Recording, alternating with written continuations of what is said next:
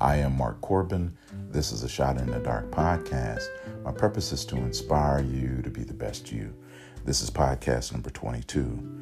Welcome to Women's Wednesday when we celebrate the women we love, honor, and cherish. I have a quote from Ralph Waldo Emerson that I want to share with you. I'll read it to you now. The purpose of life is not to be happy, it is to be useful, to be honorable, to be compassionate, to have and make some difference that you have lived and lived well. I'll read it to you again.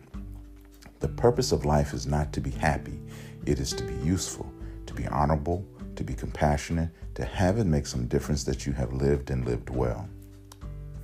You have this one life. Live it well, live it out loud, live it to be satisfied that you have lived as you have wanted. Let's add some scripture Psalm 138 and 8. The Lord will vindicate me. Your love, Lord, endures forever. Do not abandon the works of your hands. I am Mark Corbin. This is a Shot in the Dark podcast. Live your life.